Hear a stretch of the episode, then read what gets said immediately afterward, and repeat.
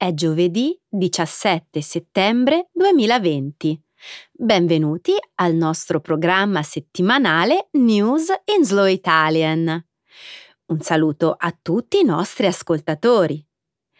Questa settimana presenterò il programma insieme alla mia amica Chiara. Ciao Romina, un saluto a tutti. Inizieremo la prima parte del programma con l'accordo stretto dagli Stati membri dell'ONU di celebrare il settantacinquesimo anniversario delle Nazioni Unite, il ventuno settembre.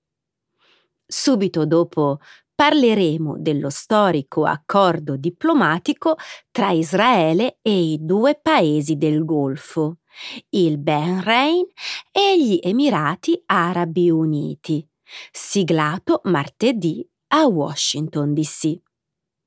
Poi discuteremo della corsa delle città europee per avere una migliore qualità dell'aria alla luce della cresciuta preoccupazione per la salute pubblica. Infine vi racconteremo del torneo U S Open duemilaventi. Eccellente! E di che cosa parleremo nella seconda parte del programma?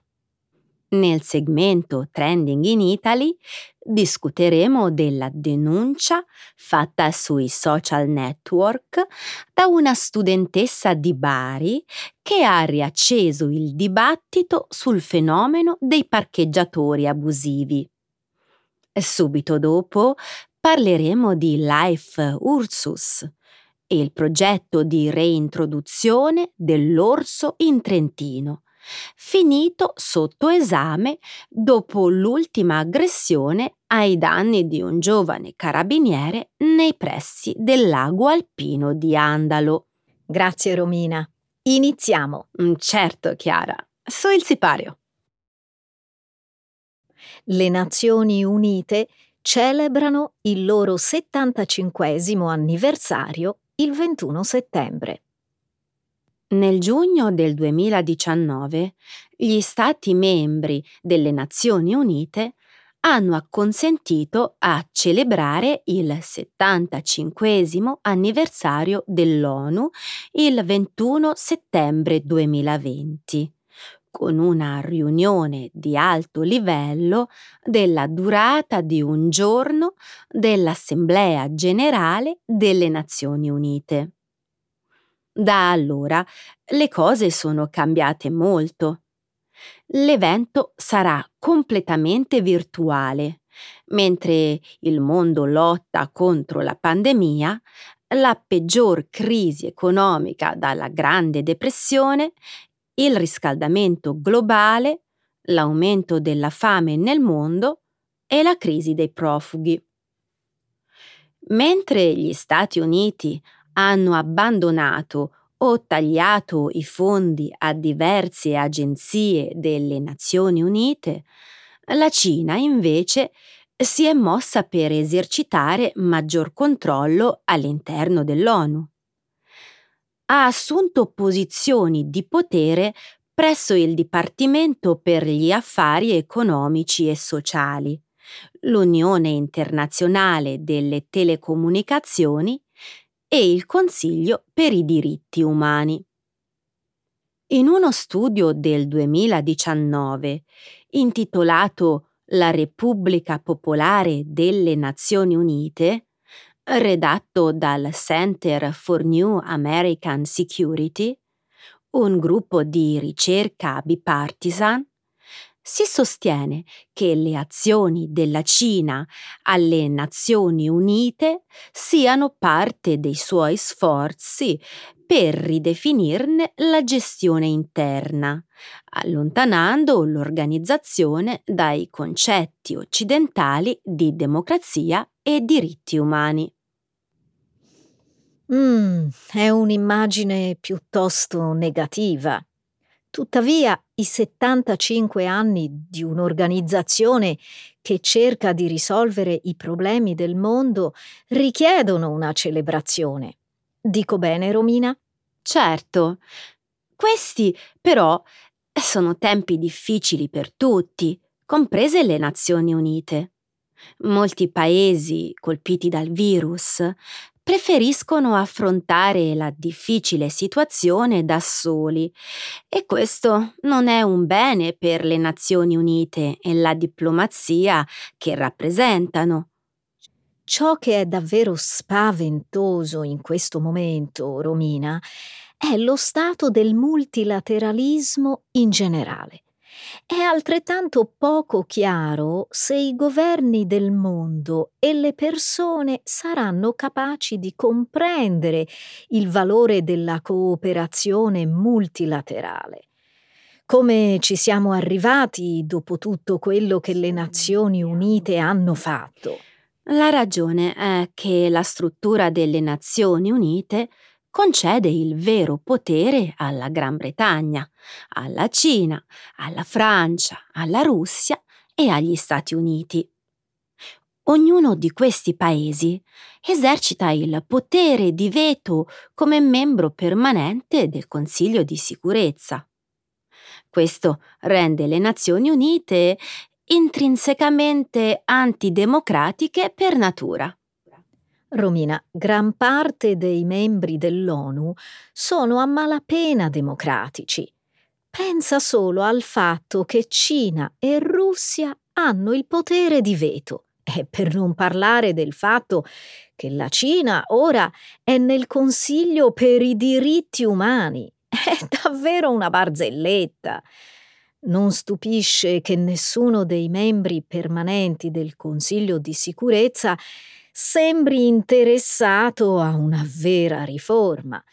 La realtà è che nessuno vuole rinunciare al proprio potere. Chiara, la diplomazia richiede molta pazienza, cosa di cui, temo, in questo momento siamo sprovvisti. Gli Emirati Arabi Uniti e il Bahrain normalizzano i loro rapporti con Israele. Martedì quindici settembre, rappresentanti del governo degli Emirati Arabi Uniti, del Bahrain, di Israele e degli Stati Uniti si sono riuniti a Washington D C per firmare uno storico accordo di normalizzazione conosciuto come Accordi di Abramo, stipulato tra le nazioni del Golfo e Israele. Il piano prevede che Israele sospenda l'annessione dei territori occupati della Cisgiordania. Gli Emirati Arabi Uniti e il Bahrain pongano fine al boicottaggio nei confronti di Israele, che si scambino gli ambasciatori e stabiliscano rotte di traffico aereo commerciale di passeggeri tra i vari paesi, solo per nominare alcuni punti. I primi tentativi di convergenza tra Israele e i paesi del Golfo arabo sono iniziati dopo gli accordi di pace di Oslo, siglati tra Israele e l'Organizzazione per la Liberazione della Palestina nel millenovecentonovantatré. La strada è stata difficile alle volte. Esempi di una recente cooperazione umanitaria e diplomatica, però, eh, tra Israele e gli Stati del Golfo hanno incluso anche il Qatar e l'Oman. Nel complesso, il processo si inserisce nell'ambito dell'iniziativa di pace araba, guidata dai sauditi. In sostanza, Israele può avere la normalizzazione dei rapporti o l'annessione territoriale, ma non entrambe le cose. L'accordo, bollato dai palestinesi come un tradimento, un sentimento condiviso dagli attori regionali Turchia e Iran, potrebbe avere ripercussioni geopolitiche durature, ma imprevedibili e testimonia un importante riallineamento strategico dei paesi del Medio Oriente. Questo accordo porta a quattro il numero dei paesi arabi che riconoscono Israele. Esatto. L'Egitto l'ha fatto nel millenovecentosettantanove e la Giordania nel millenovecentonovantaquattro. Nonostante ne abbiamo discusso recentemente, Chiara, ci sono più aspetti di questa vicenda che devono essere affrontati. Oltre all'evidente vendita di caccia da combattimento effe trentacinque, droni Reaper e E A diciotto G Growler jet agli Emirati Arabi Uniti e di effe sedici al Bahrain? Sì. Hai notato la reazione della Turchia e dell'Iran? È il segno di un importante nuovo orientamento strategico. E alla complessità della situazione bisogna anche aggiungere che, molto probabilmente, l'Arabia Saudita era coinvolta. Mm, perché lo dici, Romina? Vediamo. Il Bahrain è molto vicino ai sauditi. Non avrebbe mai agito senza la loro approvazione. C'è di più. L'amministrazione Trump sta dando loro tacito supporto per le operazioni nello Yemen. Ha anche sostenuto i sauditi durante lo scandalo scoppiato per l'assassinio di Khashoggi e, ovviamente, l'aumento della potenza aerea e dei sistemi di difesa degli alleati sauditi nel Golfo è un importante deterrente contro l'Iran. D'altra parte, gli Emirati Arabi Uniti hanno legami economici importanti con l'Iran e gli emigrati iraniani a Dubai. Anche questo è vero e non fa altro che dimostrare quanto complicata e intrecciata sia la situazione nel Medio Oriente, Chiara. Le città europee in gara per migliorare la qualità dell'aria. Se il coronavirus ha messo l'Europa in quarantena, bloccandone le attività economiche, allo stesso tempo ha aperto anche uno scenario improbabile. Città con una migliore qualità della vita. Dallo spazio i satelliti hanno confermato la riduzione degli inquinanti atmosferici in molte aree urbane europee. I dati dell'Agenzia regionale per la protezione dell'ambiente, ARPA Lombardia, hanno mostrato che nel mese di marzo duemilaventi gli agenti inquinanti atmosferici sono diminuiti con percentuali variabili tra il quattordici e il trentotto per cento rispetto allo stesso mese degli anni precedenti. L'inquinamento atmosferico è stato collegato a varie patologie, dall'asma e altre malattie respiratorie croniche all'infarto e varie forme di cancro. Si stima che i problemi di salute legati all'inquinamento dell'aria costino agli europei fino a novecentoquaranta miliardi di euro all'anno, dato che le persone necessitano di più assistenza sanitaria, si assentano dal lavoro o semplicemente non sono in grado di lavorare.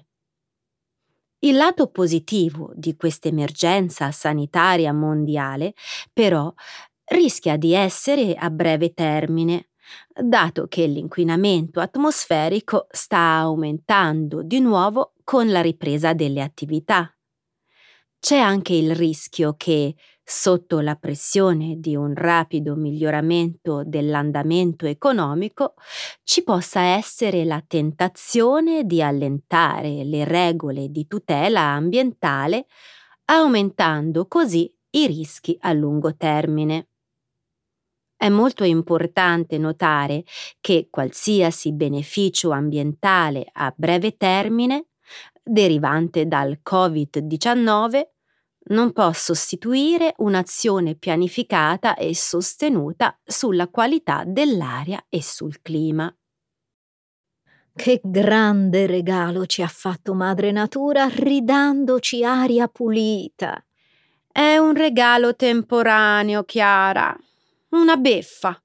Dopotutto, circa quaranta milioni di persone nelle centoquindici città più grandi dell'Unione Europea respirano aria contenente almeno un inquinante i cui limiti superano quelli previsti dall'Organizzazione Mondiale della Sanità. Beh, forse non è un fenomeno temporaneo, Romina. Alcuni fattori responsabili del miglioramento della qualità dell'aria potrebbero essere permanenti. Eh, che vuoi dire? Il nostro stile di vita, per esempio, è cambiato. Si usa la didattica a distanza, il telelavoro e si ordina il cibo da farsi consegnare. Oltre a questo, è in aumento l'interesse della politica, dei media e della gente sulla qualità dell'aria. Romina, in Europa c'è sicuramente un maggior sostegno pubblico a provvedimenti in favore della qualità dell'aria. Hai ragione. Alcune di queste potrebbero essere d'aiuto. Certo che aiuteranno. Ma ciò che porta a cambiamenti davvero permanenti sono i nuovi sviluppi high-tech. Lasciami spiegare. Possiamo concentrarci sull'esposizione individuale agli elementi inquinanti, far sì che i cittadini stessi monitorino la qualità dell'aria può favorire una diminuzione dell'inquinamento. Uno studio del King's College di Londra mostra che è possibile ridurre la propria esposizione all'inquinamento atmosferico fino al cinquanta per cento, apportando piccole modifiche alla routine quotidiana. Saragozza, Santiago de Compostela, Firenze, Modena, Livorno e Pisa collegano i loro dati sul traffico con le previsioni meteo e i livelli di inquinamento atmosferico, nel tentativo di ridurre la contaminazione dell'aria causata dal trasporto su strada. Sarebbe un'ottima cosa. Temo però che se ci si focalizza su questi aspetti si finisca per aiutare i ricchi ad attenuare la loro esposizione, ma si lasciano in meno abbienti i disagiati, i poveri e le minoranze esposte. Oh no! Spero proprio che questo non accada. U S Open duemilaventi. Domenica scorsa si sono conclusi gli U S Open con la finale maschile giocata dall'austriaco Dominic Thiem e il tedesco Alexander Zverev. Il torneo di tennis, della durata di due settimane, si è tenuto a New York su campi di cemento all'aperto. I campioni uscenti dei singolari maschile e femminile, Rafael Nadal e Bianca Andreescu, hanno deciso di non partecipare. Dominic Thiem ha sconfitto l'amico rivale Alexander Zverev per due a sei, quattro a sei, sei a quattro, sei a tre, sette a sei. In un incontro durato quattro ore, nonostante un problema muscolare accusato durante il tie-break. Thiem ha dato la colpa della sua nervosa partenza alla pressione di essere stato considerato il favorito designato dell'incontro.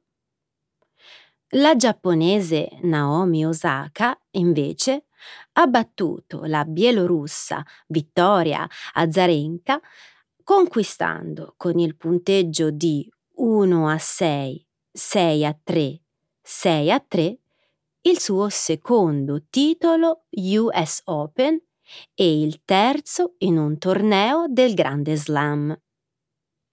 Osaka è stata travolta nel primo set e a rischio di perdere per tre a zero il secondo, poi però ha vinto dieci dei dodici giochi successivi, ribaltando la gara. Tutti gli incontri del torneo si sono svolti senza la presenza di pubblico. La decisione di proibire la partecipazione dei fan è stata presa dalla città di New York nel tentativo di contrastare la diffusione del covid diciannove. I trecentocinquanta giocatori partecipanti al torneo hanno dovuto seguire specifici protocolli sanitari e di sicurezza. Per esempio, dovevano indossare le mascherine quando non erano in campo, osservare il distanziamento sociale e sottoporsi a frequenti test.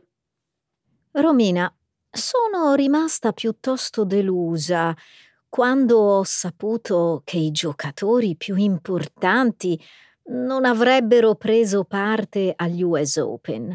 Rafael Nadal ha deciso di non partecipare, preoccupato per il covid diciannove.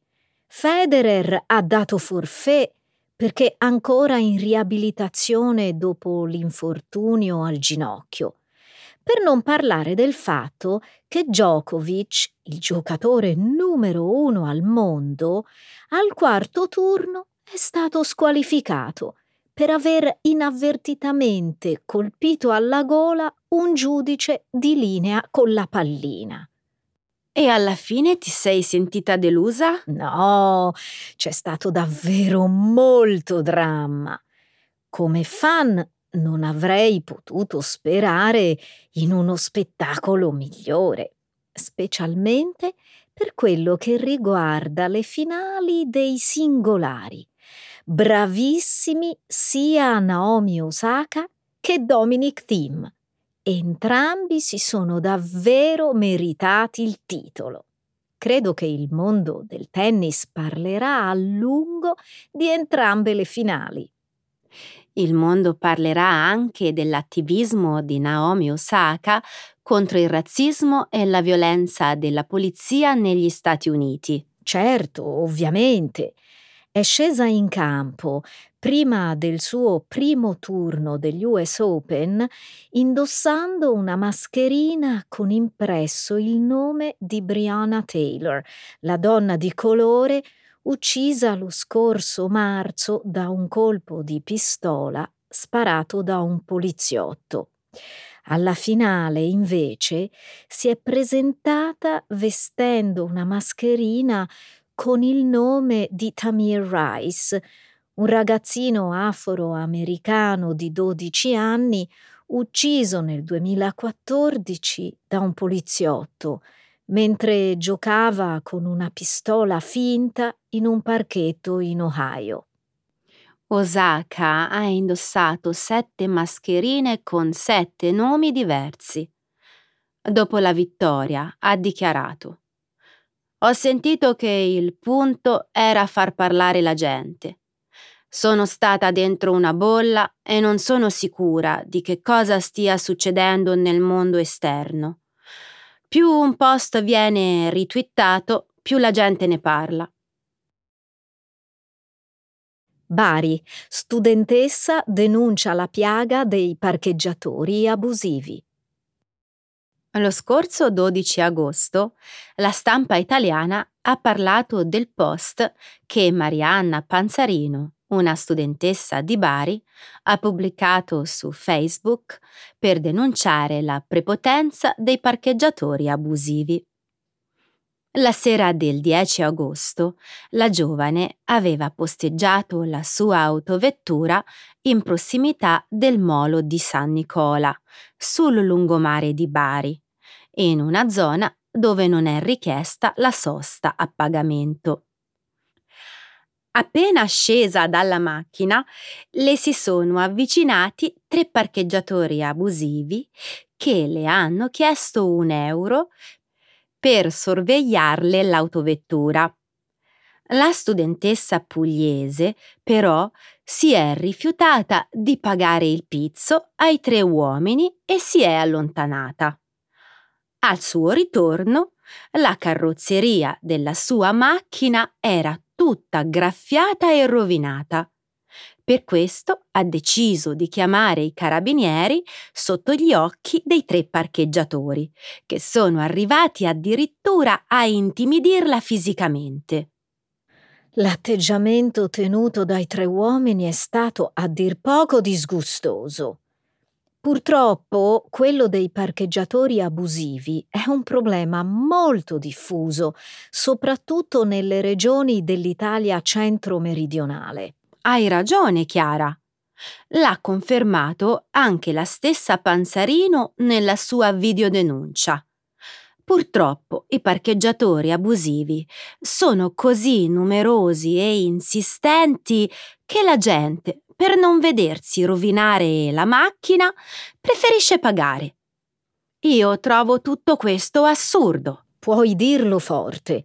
Un fenomeno come questo non può essere affatto la normalità. Ma com'è possibile che l'attività dei parcheggiatori abusivi continui a svolgersi alla luce del giorno? Secondo la mia opinione, la colpa della persistenza di questo fenomeno va attribuita alle istituzioni, che fino ad oggi sono state troppo tolleranti. Non posso che darti ragione, Romina. Le forze dell'ordine sono perfettamente a conoscenza del fenomeno. Bisogna anche dire però che non è così semplice agire nei confronti di queste persone che, anche se fermate, vengono poi rilasciate senza alcuna conseguenza penale. A cosa ti riferisci di preciso? Non capisco. Attualmente la legge italiana punisce l'attività del parcheggio abusivo solamente con una sanzione amministrativa.